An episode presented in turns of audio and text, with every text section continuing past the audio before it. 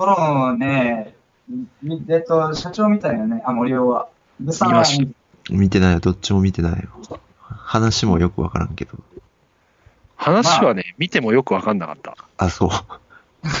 よくわかんないけど、その辺のよくわかんない感じはあんまり気にならなかった。え、それ、うんまあ、ちなみに、青木は何 ?IMAX で見たの？IMAX で見てないんですよね、これが。どこで、大野城サティ。あ、あ、は名前か いや、、あれはね、やっぱね、相当でかいスクリーンで見ないとね、ダメだと思いますよ。まあ、俺はもう吉祥寺駅前にあるとこで見たから、ちょっとスクリーンが小さくてね。えーうん。え、それ、まあ社そ長、こは結構でかいスクリーンやった時うん、そこまではいか吉祥寺も普通の、何？普通の映画館よりちっちゃいってこと？まあ、今の、だから、そのシネコンとかに比べてちょっとちっちゃいんか。あ、でもそうでもないんかな。シネコンの一番でかいスクリーンよりはちょっと小さいような感じがする。うん。じゃあ、3D はね、きついね。3D? 3D はやっぱ小さいときつい。あああ、そうやろうね。画面が小さいと。あ俺 3D 初体験だったんですよ。ああ、そうですか。うん。ちょっとなんか 3D 映画自体にあまり触手が動かなくて、まあ、出てこなくていいんじゃないと思ってたから、あ今回はまあ、そもそも見たきっかけが、あの、まあもちろんダフトパンクなんですけど、あ、ダフトパンク。やってますね。音楽をやってるっていうことで、まあそれは見ないでかっていう話うん。になって見にダフ行ったんですトパンクは、今年前半に公開されたエンター・ザ・ボイドっていう映画の確か全編音楽を担当してたと思うんですけどね。からチェックしてませんでした。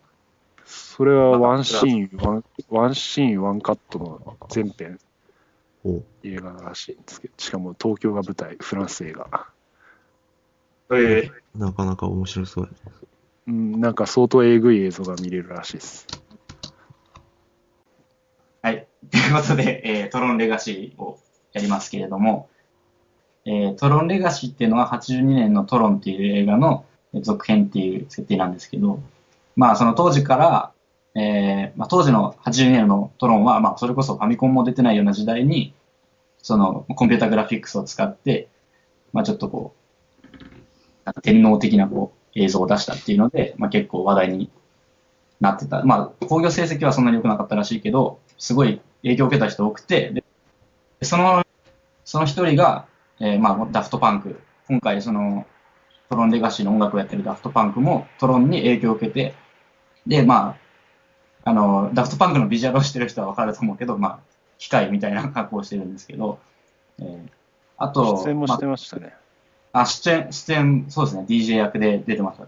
うんで、それから、あと、当時の82年の、えートロンの場合は、えー映像を、アニメーション制作をティム・バートンがやったりとか、まあ結構エポックメイキングなやつでした。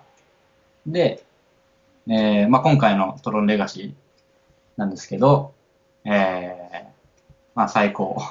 個人的には超最高っていうのがあって、最高。で、言うことねそれは、もう、言うことねっていうか、まあ、その、残念、いくつ残念だとしたら、その前回のトロンがあった時、82年のトロンの時にまだ生まれてなかったっていうことが一番残念なんやけど、それがあると、まあ、より楽しめたんだろうなっていうところは随所に散りばめられてて、で、その、まあ、例えば、あ、今回じゃあトロンレガシー3つの話でいきます。バイク史と、えー音楽史と、えー、何つったっけさっき、デザイン史か。デザイン史の話があって、で、例えば、その、音楽の使い方なんですけど、あの、主人公が、えーあの、フリンズゲームセンターに入って、で、こう当時の、まあ、誇りかぶった、まあ、82年の、えーゲームセンター、そのまま放置されたゲームセンターに入るっていうシーンがあって、で、そこで、えーまあ、思わぬところからスイッチをしまって、そのトロのプログラムの中に、ビットのか、グリッドっていうところで、トロンのゲームセンターの奥から入っちゃうけど、その時にかかってた音楽が、そのユリズミックスの、えー、なんていう曲だったかな、スイートドリームズっていう曲と、あと、えー、なんていうか、ジャーニーのセパレートウェイズっていうのがかかってて、で、その時に、あ、これ、めっちゃ聞いたことあるけど、いつなったかいなと思って、まあ、それちょっとあったり調べたら、両方とも83年の曲だったよね。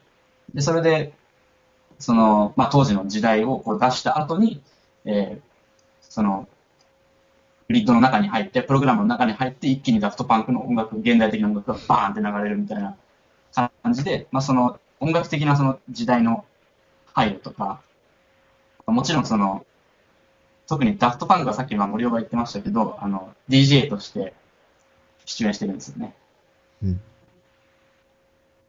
で、もうそのシーンが、あの、まあ、とにかくかっこよくて、で、その、たった何分かの、えーまあ、クラブのシーンなんですけど、なんかダフトパンクが、まあ、5 3、4曲作ってきてて、で、サントラも僕実はもう持ってるんですけど、えーおまあ、その中に入ってない曲とかも あったし、それはすげえかっこよくて、あの、まあ、よかったっすっていうことですけど、あのさ、今、ジャーニーのそさ、83年の曲がさ、使われてたって言っとったけどさ、あ、今聞こえと、聞こえたよ。で、その、その、その、それはさ、オリジナルトロンの挿入歌のジャーニーの曲とは違うわけあれは。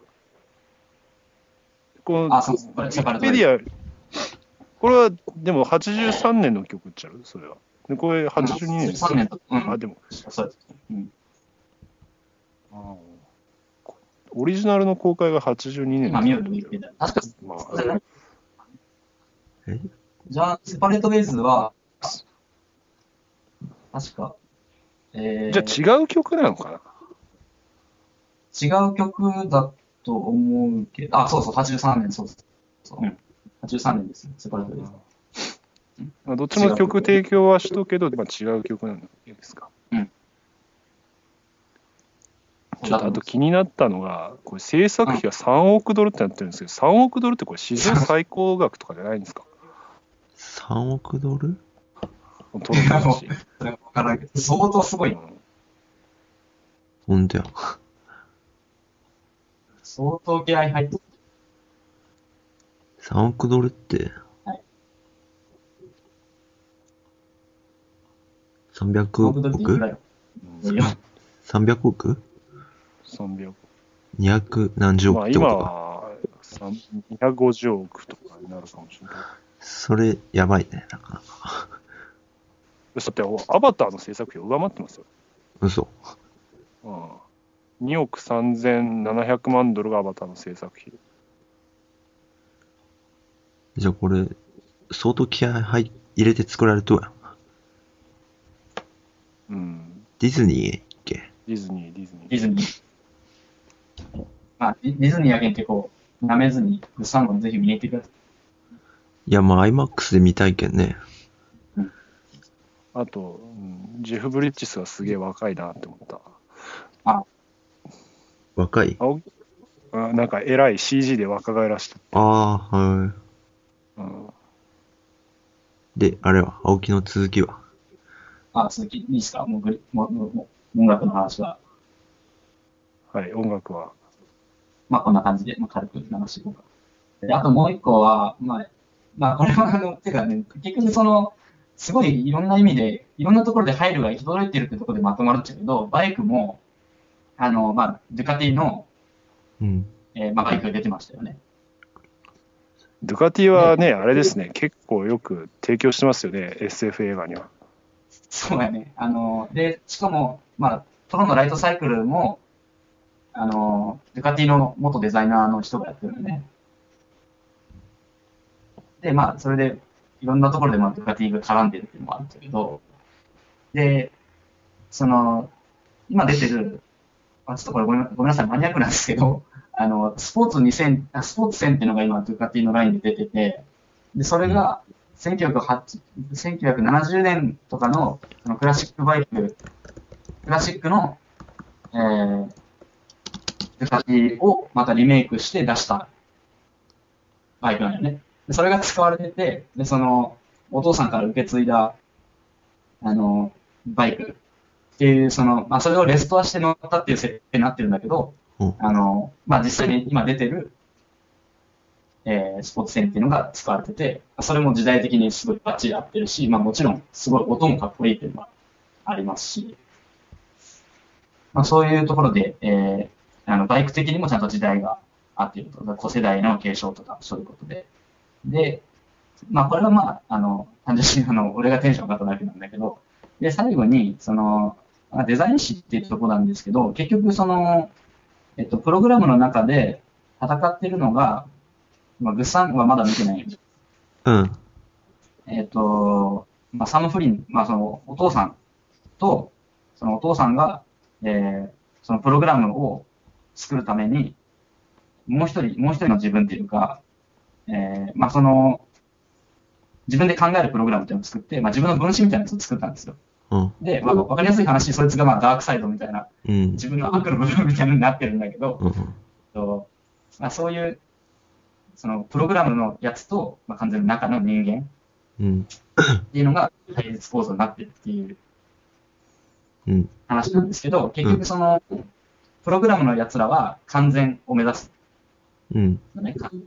で、その、サムフリン、人間は、その完璧を最初目指してたけど、その、やっぱり未知な部分があるっていうことを知ってると。結局その、うん。力がだけじゃいけっていうことも分かってると。うん。で、それはまあ、その、完全に、あの、デザイン誌でいくと、まあ、その機能主義っていう言葉があるんですけど、その、完璧に制御されたものだったりとか、幾何学だったりとか、で、そういうもの対、例えばその、まあ、アール・ヌーボーみたいな、その、ちょっと自然、自然的な曲線だったりとか、その、まあ、人間に作れない、まあ、有機的なものみたいなのを許容するみたいなことがあって、で、まあ、ちょっと硬くなりましたけど、わかりやすい話、その、機能原理主義 VS 機能主義だよね、あれは。うん。機能原理主義、完全にその、もうほん本当に完璧を心から目指す原理主義っていうのが、そのプログラムの、その、主人、まあ主人公というか、まあ、お父さんが生み出したその先のプログラムね、自分の分身、ダークサイドを知ってる完璧なものを目指す機能原理主義っていうのと、お父さんは、その、プログラムの世界で、まあ、より良い世界を目指して、より完璧を目指しているんだけど、未知な部分があるっていうのを知ってる、その、まあ、機能主義、機能原理主義ではないけど、機能主義。で、その自然的なものを、まあ、めでるみたいなところがあって、それがその、都市、都市っていうか、建築デザインに現れてたっていう話なんです、結局。いいですか？これ気が、気が利いてるなと思ったのは、その、えっと、グッサンはぜひイメージしてほしいんですけど、うん。じゃあ、グッサン目の前に紙があるとして、うん。二つ世界があるんですよ。うん。で、一つはそのグリッドっていう都市があって、うん。それは機能原理主義の、えーダークサイド1号さんが作ったうん。完璧に制御された都市っていうのがあって、うん。で、そこから追いやられた、あの、サムフリン主、えー主人公のお父さんの、うん。えーまあ、どっか人間的な部分を残した人が住んでる、なんかそのうん、場所っていうのがあって、それあの、まあ、追いやられてるから、隠れ家みたいなところがあるんですけど、うん。で、その、まあ、さっき言ったように、その、グリッドっていう都市の方はすごい制御されてるのね。うん。で、その追いやられたお父さんの家っていうのも、パッと見は機能主義っぽい、うんツルツルしたようなグリッドデザインみたいに見えるんだけど、うん。そこの椅子とか、椅子とか家具とかをよく見てほしいんだけど、うんあの、ちょっとこう、曲線を入っとったりとか、ちょっと自然模写的なデザインだったりとか、うん。あの、まあ、いわゆるアールヌーボー的なデザインが入ってる。まあ、その、アンティークっていうのがですね、ちょいアンティークに見えるようなうん。機能的な家具っていうのがバーってあってて、うん。でそれでその、まずデザイン史的に、その、明確に比較されてると。で、そこに、あの、さっきのダークサイドに落ちたような、その、自分の分身がい来るんよね。うん。ガーってきて、で、まあ、要するにそいつは不完全なものを全て排除したい人なんよ。うん。完全に機能原理主義で。で、それで、その自分のさ、まあ、片割れのようなさ、お父さんの部屋に入って、で、バーって眺めるよね。うんで、それでその、そういう家具の数々を見て、イラッとして、うん。でその辺の花瓶とかをぶちまけるっていうシーンがあるんだけど、うん。はい。それは、あの、これはね、うんあのー普通に見ると単純に怒ってるように見えるけど、まあ、さっきみたいなデザインデザイン史的なことを理解すると、要するに不完全な家具たちなわけですよ。はいはい。不完全なものを許せなくて怒るし、うん。なるほどで。ここはちょっと好感がいるな。まあ単純に見てもまあわかると思うけど、うん。まあ、その辺を理解してると、よりこう、彼の怒りがわかるっていうところで、えーまあそういうところも結構面白かったのかななると思いほどね。うん。っていうところで、えー、まあそんな感じのまあデザイン的なの。あ、あとね、それ、それはあの、全部プログラムの中の話なんだけど、うん。あと主人公の男の子が住んでる家がある港に。いえ、それプロ、プログラムの中の？や、外に。あの、外現実。現実ね。これちょっと社長に聞きたいんだけど、社長、森尾。ああのさ、あのー最初のさ、うん。現実世界のあの都市ってあれどこなんですか？ニューヨークですか？あれなんかニューヨーク臭かったよね。うん、なんかニューヨーク臭いなと思う。でも確かにあか、の、でもなんか、その、あの、川べりの風景はニューヨーク臭いんだけど、あのダウンタウンの感じは、うんニューヨーク、簡単な感じはニューヨークっぽくないな。そう、そうなんですよ。うん一番最後にこうビル群でちょっとニューヨークかなって明らかになるぐらいよね。実際。あまあ、それはさておき。で、その、港にさ、あの、主人公の息子がさ、住んどる家があったやん。あありましたね。川べりに。あれどんな家やったか覚えてる？まあ、あれは、あれですか、お父さんの家と対になってるってことですか？えーっと、いや、あれはもう多分、一人、一人の家やと思う。あ、対になってる。あ、その、そのなんかデザイン的にその、まあ、壁、壁がまあ、その一面全部なくて、うんまあ、その向こうが、向こう岸が見えるわけじゃないですか。うん。まあ、その主人公がぞ、主人公はまあ、そのもちろん、ほんリアルは、まあ、本当はセレブリティなんだけど、まあ、そういう、まあ、そのところ、ちょっと人、ちょっとその住宅街とかダウンタウンとかから離れたところから、そのう街、ん。都市を眺めてて、まあ、お父さんもその一面、全部窓になってる部屋から、まあ、その遠くのうん。都市を眺めて生活してる。まあ、どうでもいいかもしれない。そうですねそれは、あの、合ってると思います。で、まあ、もっと突っ込んで言うと、あの家がコンテナでできとったんや。あコンテナ、あ、あそうやったね。細長いコンテナ、を縦にこう二つ重ねて、うんで、うん。上は窓がなくて全然。うんで、寝室が入っとっちゃう。で、下、バうんーンってもう全面シャッターがってって上がるみたいな。うん。で、あれは、あのー結構かっこいい。かっこいいうんで、コンテナを使うっていうのはもうまさに、まあ、機能主義的でもあるし、ね。ね、実際その、デコデコしてないしさ、もうそれこそなんか工業製品っぽいうんっていう。ところで、まあちょっと、父とのか関係、絡みもね、なんか、そのさっきの、父親がプログラムの中で住んでるとの対比もあったと思うし、で、そのコンテナの中にある家具は、なんか、結構立派な家具 やったりして、あこいつ、なんかガレージハウスみたいなのに住んどうけど、こいつ結構金持ちやんってのがすごいわかるような、なんかちょっとムカつくような、でもすごい羨ましい家だったから、その家のかっこよさっていうのは結構見どころだと思います。なるほど。うん。その機能主義、辺は、機能主義とかを分かってみると、うなんかいろいろ面白そうやね。そううん、すごい、あの、面白かった。だけど、ずっとそういう情報が、あの、続いて音楽、音楽史みたいなことも考えさせられたし、デザイン史もずっとなんか頭よくよぎってたし、で、それ、それ、そこでさらにちょっとだるいなと思ったのは、あの、中盤、トロンってやついるんですよ。トロンっていう名前のやつで、それは、あの、前作を見てないとあんまりこう理解できないような文脈のやつで、で、そこはあんまり、あの、だりーなって正直思ってしまったから、あのあれはだるいというかさ、なんかもう、なんか途中でその敵からね、そのなんか寝返ってか、ちょっと感動的な自己犠牲的な行動を取るたりするけど、それがどうしたとしか思わんもんね。あのトロンレガシーだけでは。うんうんそのレガシーだけだと。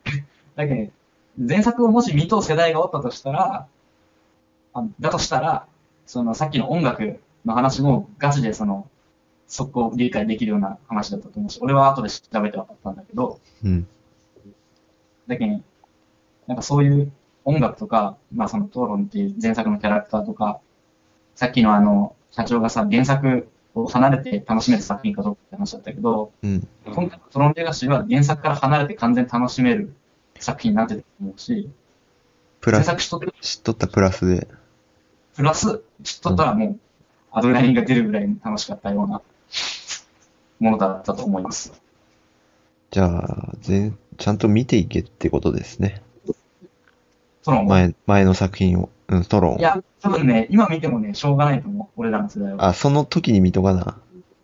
うんその80年。代。そうそう。その時の感動を分からんとダメだと思っちゃう。あの時、そのグラフィックの感動が。まあ今、なるほどね俺見たっちゃうけど、実際トロン。うん。あの、もう、しょうすぎて。CG が。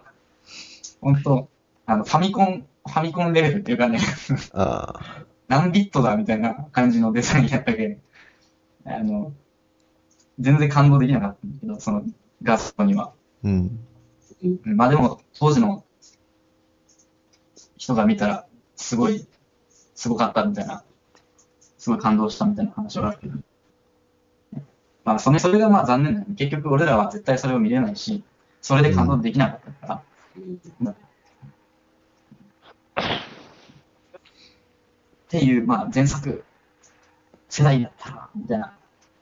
でも、それを離れても楽しめるっていう、いうところですよ。相当、大、大絶賛系やね。そうだね。まあ話はどうでもいいです。ああ正直まあ自分がいろいろ考えたっていう。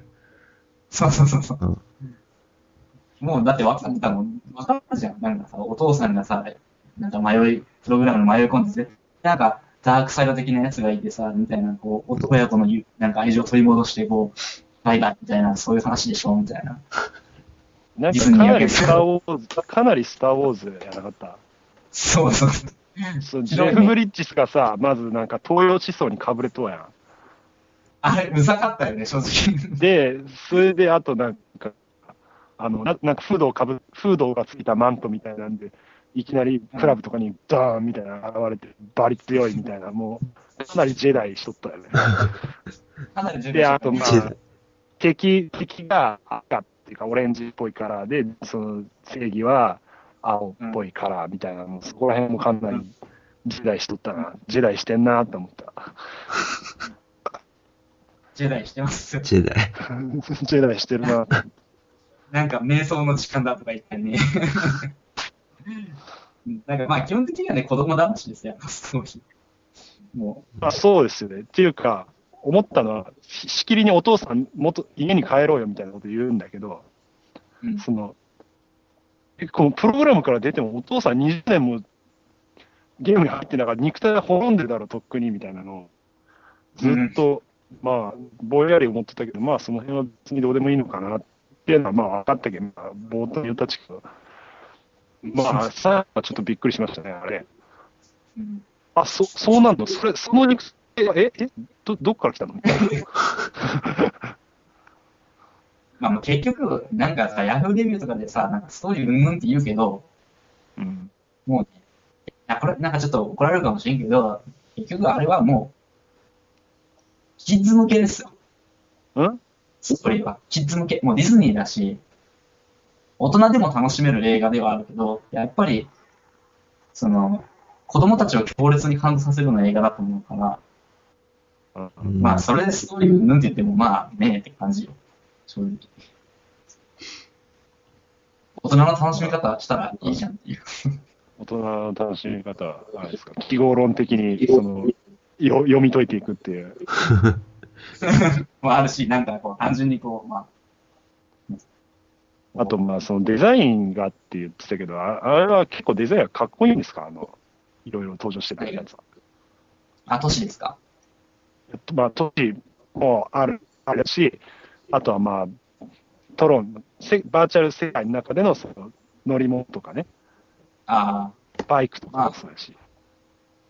バイクはさ、あれはもう、まあ、アキラだっていう指摘はあるけど、そもそもあれはでも、アキラ、うん、そうよね、その、82年の時点であのデザインやもんね。で、その、まあ、同じドゥカティが提供してるバイクを使ってる映画としては、俺的にはターミネーター4のバイクの方がかっこよかったなって思いましたね。あ、でもあの、棒がさ、なんか、ホイホイ、ホイホイカプセルみたいなやつあってさ、ドラゴンボールの。ああ、棒を、ありましたね、そうだ。やっぱあれはさすがにかっこよかったよね。まあ、あれはなんていうか、まあ欲しいなって思いましたね。まあ、あれだけ。あれ楽しだけ楽しいよね、ああいうの。うん、ああいうの楽しい。バイクデザイン的に言うと、まあ、その、ママアキラっていうことで、その、まあ、そもそも最初のトロン、82年のトロンをアキラで、そのアキラのデザインをまたトロンレガシーがこう、参考にしたみたいなところなんで、まあ、特に新しさっていうのを感じないし、さっきのグリッドの都市はどうだったのっていう話でいくと、まあ、あれもそんなに新しくないっていう。そうよね。なんか新しい俺、都市出せえなとか思いながら見てた うん。あとさ、その 3D なんだけど、まあ結局はですよ、赤い、オレンジの線と青い線がいっぱいね、あっち行ったりこっちでしてるだけでですね、これ飛び出してんのか飛び出してねえのかよくわからなかったですね、俺は。まあ目が高いなくてよかったですけど。予告の 3D 映画の予告とか結構目が疲れたもんね。予告で？トトトロンの、トロンの前に その、うんグリーンホーネットの予告とかさ、うん。そういうのが、あ、そういえばカーズ2が出るらしい。あ。面白そうだなと思いました。まあ、その 3D のさ、表現とさ、結局その、プログラムの中のさ、3D のさ、グリッドの世界がさ、なじ、馴染みまくって、そこに目立たなかったよね。ん？その、3D がさ、例えば普通のその、なんか動物とかが 3D になるのとさ、ああいうキャドで描いたものが 3D になるのとさ、うん。当時はもう見慣れてるじゃん、結構。そもそも 3D っぽいものが 3D になってても、まあそんなに驚きはないんですよ。うん。でも、うんでも、これは言わせてくださいよ。3D 映画として、あの、いいなと思ったのは、そのプログラムに入るまでの現実のニューヨークの時はずっとつあの 2D だったんですよ、映画として。うん。で、入って 3D になるっていうのは、で、また出たらまた 2D に戻るっていうのがあって、それは、その、なんかさ、3D を作るために撮る映画みたいなのがいっぱいあるじゃないですか、今。3D ありきの映画とか、うんそういう、そういうのとは全然違う、その 3D を映画表現としてちゃんと適切に使ったっていう意味では、あの、こう、ちゃんと、あ、俺はなんか、これ 3D への認識が変わりました、ね。あちゃんとこう、まあ意味があるまあ安易ではあるけど意味がある。あ。なるほどね。うん。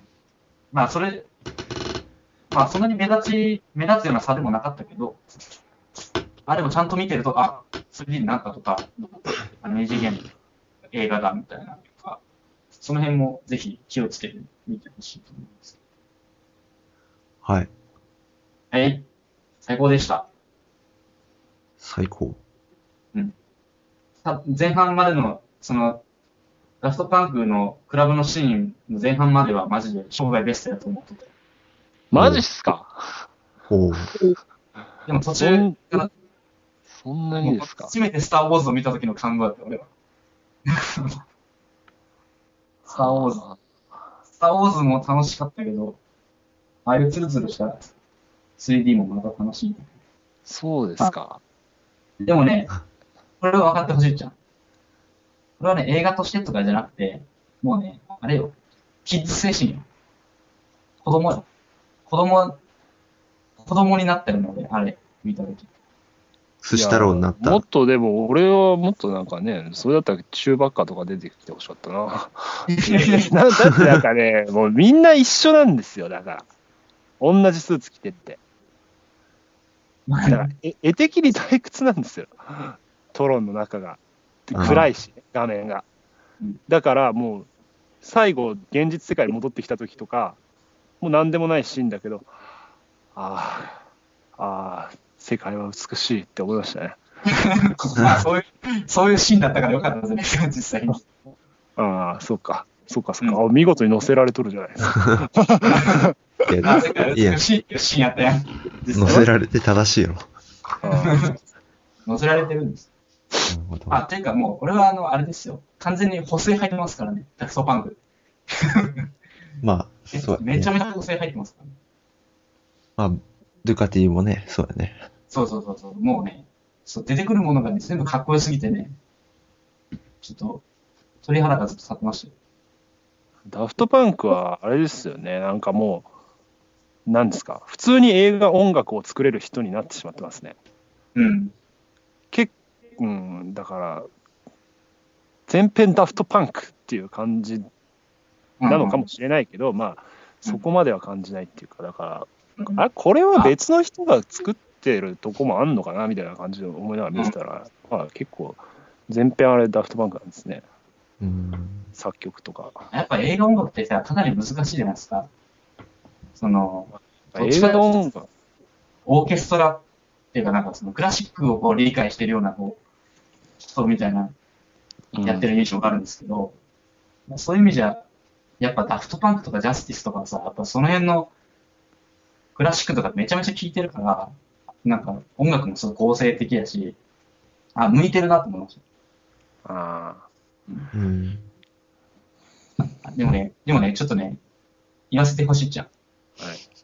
あの、ヤフーレビューとかでさ、あダフトパンクっぽくないとかさ、いや、オーケストラじゃんとかさ、まあオーケストラなんだけど、実際に。あでも、その、ちゃんと聞いたら、そのオーケストラのやつらにやらせた後にじ自分らでもう一回持って帰ってきて、その、EQ かけ取ったりとか、その、ノイズを出し取ったりとか、ちゃんとこう、随所にダフトパンクのライブ的要素が入ってたり。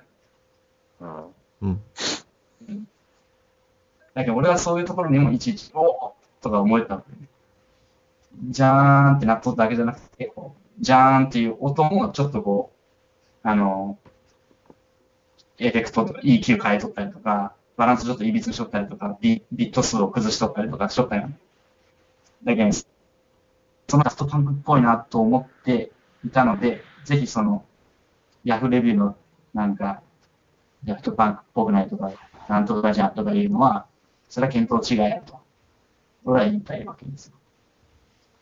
はい。ディズニー映画と思って舐めんなよ。ダフトパンクの PV と思って見ろよと。あ あ、それは、それは危険。それは危険。それ危険。ダフトパンクの PV と思って聞いたらね、前半で飽きると。ダフトパンクのクラブシーンで一気に盛り上がって、それで、ああ、気持ちよかったってなるけん、俺みたいに。あだけどまあ、PV として見ると、前半まで超最高に気持ちよく見れるけど、まあ、後半だれてしまうんで、まあ、その辺はちょっとバランスをね、持って、でも音楽はマジで素晴らしいんで、ダフトパンク、ね、映画あったよね、ダフトパンク2人が主演しと。あるらしいね。あれ、ディオール、ディオールと、ディオロームと、エレクト、エレクトロマン。そっか。うんディオロームの。砂浜で二人で歩いて、一人が爆発する。見た？見たよ。YouTube はああ。いや、なんか、見に行こうかなって思ったんですけど、なんか結局見に行ってない。うん、うん。まあ、とりあえず、ダフト、ダフトパンク大好きで、ズカティが大好きで、建築が大好きな人は、絶対楽しめます。僕はどれにも当てはまらないですけど、言ってみます。売れてますどれにも当てはまらない人も楽しめますか？楽しめます。楽しめます。大丈夫です。特に、っていうことで。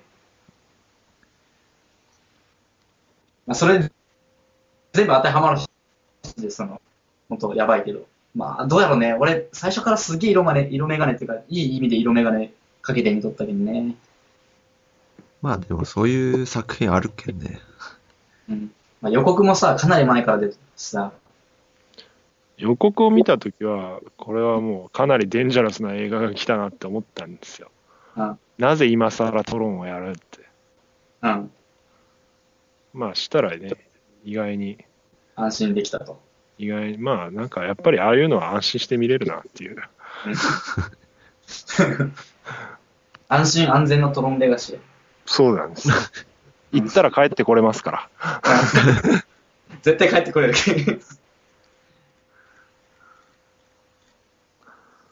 こんな感じで。そんな感じで。これ、音悪かったけど、結構なんか残念やね。まあレ、レビュー書きますんで見てください。トークゾンビ。